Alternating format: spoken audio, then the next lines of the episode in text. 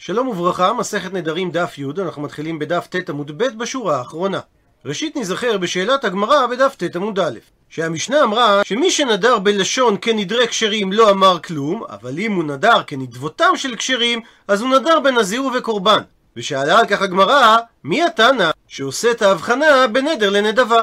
שכתוב בקהלת, טוב אשר לא תדור משתדור ולא תשלם, ורבי מאיר אמר שהמעלה הכי טובה זה אדם שאינו נודר כל עיקר, ורבי יהודה אמר שהמעלה הכי גבוהה זה מי שנודר ומשלם. וגם רבי מאיר וגם רבי יהודה לא חילקו בין נדר לנדבה. ואומרת הגמרא, והיא באי תימה, ואם תרצה תאמר, הפכנו דף, שניתן לומר שהמשנה שלנו, שעושה את ההבחנה בין לנדר לנדבה, אפילו תימה רבי יהודה.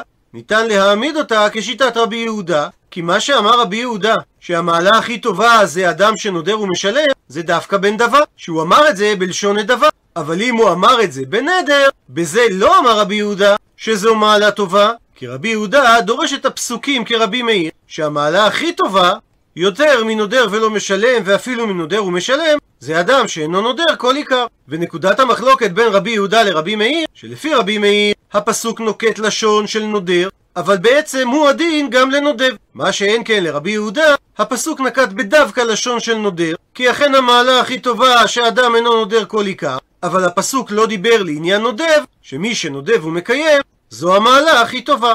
מקשה על כך הגמרא והקטני, והרי שנינו בברייתא שרבי יהודה אומר, טוב מזה ומזה נודר ומקיים. ומלשון הברייתא, ודאי משמע שרבי יהודה דיבר על נודר ולא על נודב. מתרצת הגמרא תני, תשנה בלשון הברייתא, במקום נודר ומקיים, נודב ומקיים. מקשה הגמרא, מה ישנה נודר דלא? מדוע לפי רבי יהודה לא ראוי שאדם ידור נדר, דילמה כי אולי אתי בא לידי תקלה. כפי שהסברנו בעמוד הקודם, שאם הוא יתעכב הוא יעבור על בעלתה אחר. אבל אם כך, נדבה נמי, גם בנדבה קיים אותו חשש. דילמה אתי בא לידי תקלה. ומדוע אמר רבי יהודה שהמעלה הטובה היא אדם שנודב ומקיים? מתרצת הגמרא רבי יהודה לטעמי לשיטתו דאמר אדם מביא כבשתו לעזרה כאשר היא עדיין חולין ומקדישה וסומך עליה ושוחטה וכך אין חשש שהוא יעבור עליה משום בעלתה אחר. ממשיכה הגמרא ומקשה תנח נדבה דקורבנות ההסבר הזה מסביר היטב מדוע כשרים יכולים לנדב קורבנות אבל נדבה דנזירות מה יקא למימר? כיצד נסביר שכשרים נודבים נזירות והרי שם מביאים את הקורבן רק בסיום הנזירות וייתכן שבמשך הזמן הזה יבוא הכשר לידי תקלה ואם כך מסתבר לומר שכשרים לא נודבים בנזירות מתרצת הגמרא רבי יהודה לטעמי לשיטתו דתניא שכך שנינו בתוספתא רבי יהודה אומר חסידים הראשונים היו מתאווים להביא קורבן חטאת אבל הייתה להם בעיה לפי שאין הקדוש ברוך הוא מביא תקלה על ידיהם אז מה היו עושים? עומדים ומתנדבים נזירות למקום כדי שיתחייב קורבן חטאת למקום וכיוון שזו הייתה כוונתם, אז זה נקרא נדבה. רבי שמעון לעומת זאת אומר שהכשרים לא נדרו בנזיר, ובכל זאת הרי אמרנו שהכשרים מתאווים להביא קורבנות של חובה, אלא אומר רבי שמעון, הרוצה להביא עולה מתנדב ומביא. ואם הוא רצה להביא שלמים, מתנדב ומביא. ואם הוא רוצה להביא קורבן תודה, שיחד עם בהמת התודה מביאים וארבעה מיני לחמה, הוא מפרט הר"ן, עשרה לחמים חמץ, ועוד שלושים לחמים שאינם חמץ, לפי הפירוט הבא, עשרה לחמים של מצה חלות, עשרה לחמים רקיקים, ועשרה לחמים רווחין, שזה בעצם קמח חלוט במים רותחים. אז אם הוא רוצה להביא את זה, מתנדב ומביא. אבל בנזירות, אומר רבי שמעון, לא התנדבו, והסיבה לדבר, כדי שלא ייקראו חוטאים, שנאמר, נקרא בפנים, ועשה הכהן אחד לחטאת ואחד לעולה, וכיפר עליו מאשר חטא על הנפש, וקידש את ראשו ביום ההוא. והגמרא תפרש עוד מעט כיצד הדבר נלמד מהפסוק. אמר אביי, שמעון הצדיק ורבי שמעון ורבי אלעזר הכפר כולם שיטה אחת הם, דנזיר חוטא הווי, שמי שמקבל על עצמו נזירות הוא עושה דבר שלא כהוגן. הוא מדייק הר"ן שהבאי לא מתכוון לומר שהם אמרו ממש דבר אחד, שהרי לשמעון הצדיק דווקא נזיר טמא נקרא חוטא, ואילו לרבי שמעון ולרבי אלעזר הכפר אפילו נזיר טהור נקרא חוטא. אלא הבאי התכוון לומר שהצד השווה בשלושתם שיש צד חטא בנזירות. הוא מפרט אביי, שמעון הצדיק ורבי שמעון הדאמרן. מה שכבר הזכרנו, שמעון הצדיק בעמוד הקודם בסיפור עם הנזיר מהדרום, שהוא לא היה מוכן לאכול אשם של נזיר שנטמע, ורבי שמעון שהזכרנו, שאמר שכשרים לא נדרו בנזיר, כדי שלא ייקראו חוטאים. ורבי אלעזר הכפר ברבי, דהיינו שהיה הגדול בדורו, דתניא שכך שנינו בברייתא, רבי אלעזר הכפר ברבי אומר, כתוב בפסוק וכיפר עליו מאשר חטא על הנפש, וכי באיזו נפש חטא זה? אלא שצייר עצמו מן היין, ובכך הוא חטא כנגד נפשו. והלא דברים קל וחומר. ומה זה שלא צייר עצמו אלא מן היין נקרא חוטא? אז המצייר עצמו מכל דבר על אחת כמה וכמה שיקרא חוטא. אז מכאן שכל היושב בתענית ומצייר עצמו שהוא נקרא חוטא. הרי שגם לפי רבי אלעזר הכפר, נזיר נקרא חוטא. ומקשה הגמרא לרבי שמעון ולרבי אלעזר הכפר, והדין קרא בנזיר טמא כתיב. הרי שניהם הסתמכו על הפסוק שמדבר על נזיר שנטמע, ואם זה המקור לכך שנזיר טהור נקרא חוטא, אז התורה הייתה צריכה לציין את זה גם בנזיר טהור ולא רק בנזיר טמא.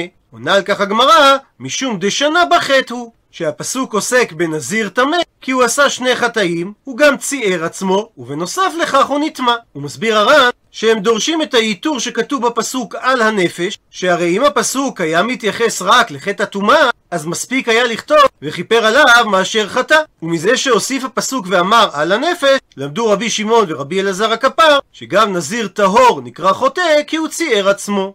ואומרת המשנה, האומר קונם או קונח או קונס, הרי אלו כינויים לקורבן. כך שאם הוא אמר קונם או קונח או קונס כיכר זה עליי, אז הכיכר יהיה אסור עליו כקורבן. ועל אותו משקל, אם הוא אמר כיכר זה עליך, חרק או חרך או חרף, אז הרי אלו כינויים לחרם. ועל פי המשנה בדף י"ח, יש הבדל אם הוא אמר את זה בגליל, שאז אפילו בסתם הוא יהיה אסור. כי בגליל אין מכירים בחרמי כהנים, כך שלשון חרם היא לגבוה, דהיינו לבדק הבית או להקדש. מה שאין כן ביהודה, ששם היו מכירים בחרמי כהנים, כדי שהוא יהיה אסור, הוא צריך לפרש שמדובר בחרם לבדק הבית. וממשיכה המשנה, אם אדם אמר, הריני נזיק, אם אוכל כיכר זו, או הריני נזיח, או פזיח, הרי אלו כינויים לנזירות, וזה נחשב כאילו נדר בנזיר. ואם הוא אמר שבותה או שקוקה שלא אוכל כיכר זה, או שהוא נודר במוהי, הוא מסביר הר"ן שמוהי זה כינוי למשה, שהרי משה נשבע ליתרו, כמו שכתוב ויואל משה, אז אם אדם נדר כשבועתו של מוהי, כשבועתו של משה, הרי אלו כינויים לשבועה. ובספר דברי חן, לגאון רבי חיים נתנזון, שהיה אב בית דין בז'ידיק שבליטא, הוא מברר מה עניין משה למוהי.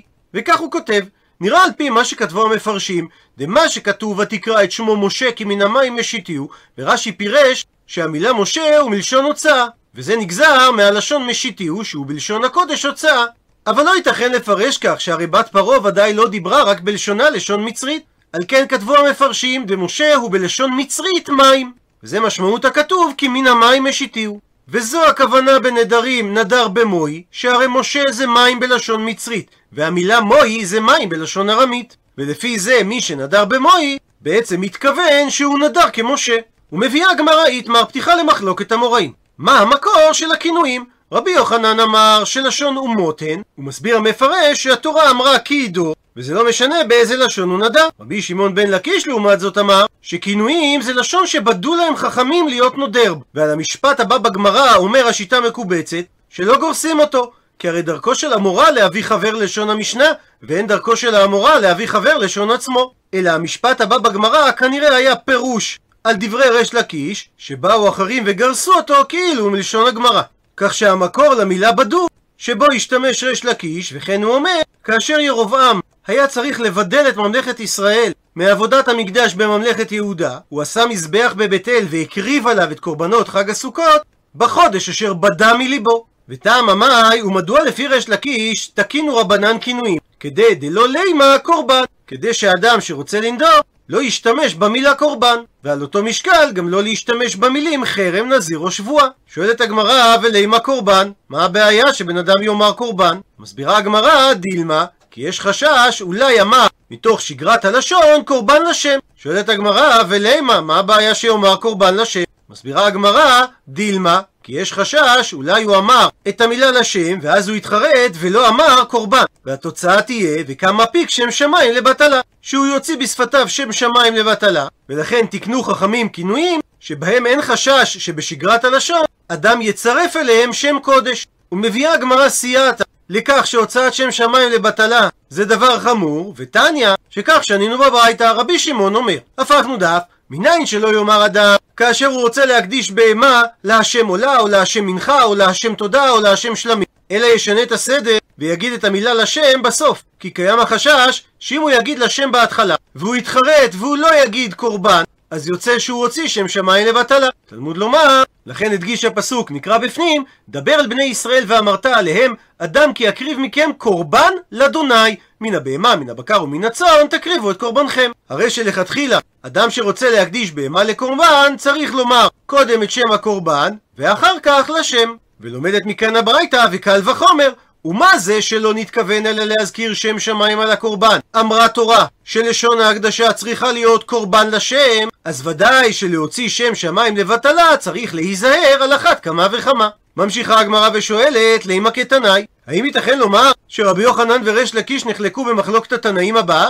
שכך אומרת התוספתא במסכת נזיר. בית שמאי אומרים כינויי כינויים אסורים, ובית הלל אומרים כינויי כינויים מותרים. מה אליו, האם לא נחלקו בית שמאי ובית הלל? שמאן דאמר שזה בית שמאי שכינויי כינויים אסורים כסבה, כרבי יוחנן שכינויים לשון ומוטם. הוא מסביר על כך הראש בעמוד הקודם, שכיוון שאין לכל העמים שפה אחת זהה, אז אותם שרחוקים מעיקר הלשון אין להם שפה ברורה כמותה, והם משנים את הלשון במקצת, וזה נקרא כינויי כינויים. כי זה כינוי בלשון אחר, וזה עדיין ייחשב כנדר ואסור. ולמאן דאמר שזה בית הלל שכינויי כינויים מותרים, כי הוא כסבר כריש לקיש, שכינויים זה לשון שבדו להם חכמים. ואם כך, רק המילים הספציפיות שבדו להם חכמים יהיו אסורות, אבל כינויי כינויים שאותם לא בדו להם החכמים יהיו מותרים. וכיצד ייתכן שריש לקיש ורבי יוחנן יחלקו במחלוקת התנאים שקדמו להם? דוחה הגמרא, לא נחלקו ריש לקיש ורבי יוחנן במחלוקת בית שמאי ובית הלל, כי ניתן לומר דכולי עלמא, שכל העולם, דהיינו גם בית שמאי וגם בית הלל סוברים שכינויים לשון אומות הם, ובית שמאי סברי בהני נמי משתאי אומות, ובית הלל סברי בהני לא משתאי אומות. שיש ביניהם מחלוקת במציאות, שלפי בית שמאי יש אומות שמשתמשות בפועל בכינויי הכינויים, ולכן הם כמו הכינויים עצמם,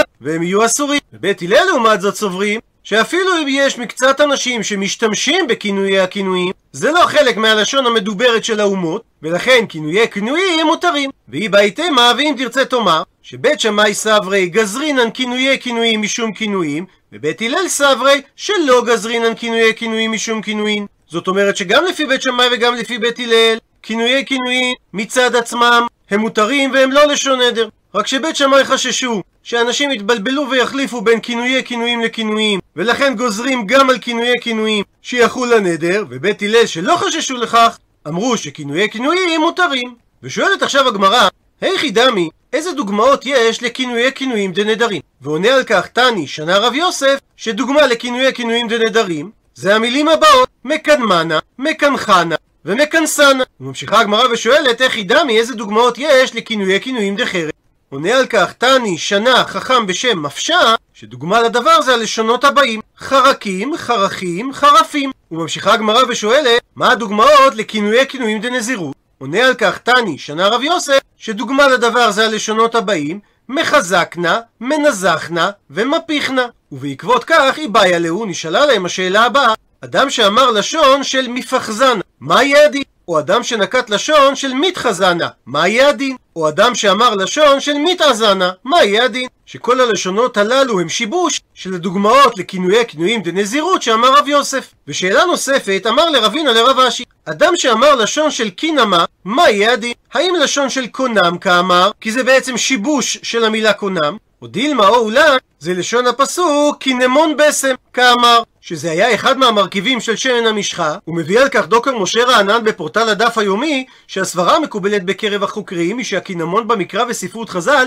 מקורו בעץ השייך למשפחת האריים, כמו עץ הדפנה שיש לו עלים ריחניים. אבל הרס"ג למשל זיהה את זה כעץ הבושם ההודי, ופרשנים רבים מימי הביניים הציעו שהכוונה לצמח הנקרא בימינו רב זקן קרח. שהוא עשב רב שנתי ממשפחת הדגניים, בעל גבעול דמוי קנה, ועלים צרים המדיפים ריח לימוני נעים. ושאלה נוספת, אמר לו רב אחא ברי דרב חייא לרב אשי, אדם שאמר לשון של קינה, מה יהיה הדין? האם קינה של תרנגולים כאמר? האם הוא התכוון ללול תרנגולים? או דילמה או אולי, המילה קינה היא שיבוש של לשון דקונם, ואם כך זה כינויי כינויים של נדר. ועל כל השאלות הללו נשארת הגמרא תיבאי, וכפי שכבר ראינו בתוספות, זו המילה המקבילה במסכת נדרים למילה תיקו. וממשיכה הגמרא ושואלת, כינויי כינויים דשבועה, היא דמי? איזה דוגמאות יש לדבר? מביאה הגמרא שלוש דוגמאות, שבואל, שבותיאל, שקוקאל. ומקשה הגמרא לדוגמה שבואל, שהלא שבואל בן גרשום משמע, שהנכד של משה שהיה שר האוצר במלכות דוד נקרא שבואל, אלא מתקנת הגמרא את הדוגמאות, ואומרת שבוב האל, שבותי אל, שקוק האל. ולפי גרסת הבח אמר שמואל, שאם אדם אמר לשון של אשביתה, לא אמר כלום. וכן אם הוא אמר לשון של אשקיקה, לא אמר כלום. וכן אם הוא אמר לשון של קרינצ'ה, לא אמר כלום. למרות שהלשונות הללו דומים לכינויים שהוזכרו במשנה. ציטוט מהמשנה, נדר במוהי הרי אלו כינויים. ומביאה הגמרא תניא, שנינו בתוספתא, רשב"ג אומר, שאדם האומר במוהי לא אמר כלום. מה שאין כן, אדם שאומר במומתא דאמר מוהי, והתרגום המילולי של זה בשבועה שאמר מוהי, הרי אלו כינויים לשבועה. הוא מסביר הר"ן שרשב"ג בא לפרש את המשנה, שמה שאמרה המשנה נדר במוהי אין הכוונה שאדם אמר את המילה מוהי בלחוד, אלא הכוונה שהוא אמר במומתא דאמר מוהי, כלומר בשבועה שנשבע משה. ולכן גם שינתה המשנה בלשון, ואחרי המילים שבותה ושקוקה, אמרה המשנה נודר במוהי. כי אם התנא היה אומר ברצף שבועה שקוקה במוהי, הייתה המשמעות שהאדם אמר לשון של במוהי בלחוד. ולכן שינה התנא ואמר נדר במוי, כדי להדגיש שצריך שהאדם יזכיר נדרו של משה. דהיינו, בשבועה שנשבע משה. וזוהי כוונה דברי רבן שמעון בן גמליאל, כשאמר במומתא דאמר מוהי. עד לכאן דף י', למעוניינים בהרחבה הזכרנו את רבי אלעזר הכפר. מימרא משמו מוזכרת באבות דרבי נתן. אל תהא כמשקוף העליון, שאין יד אדם יכולה ליגע בו, ולא כאסקופה העליון, שמבלעת פרצופות. ולא כאסקופה האמצעית שמנגפת הרגליים, אלא הווה כאסקופה התחתונה שהכל דשים בה, וסוף הבית כולו נסתר, והיא עומדת במקומה.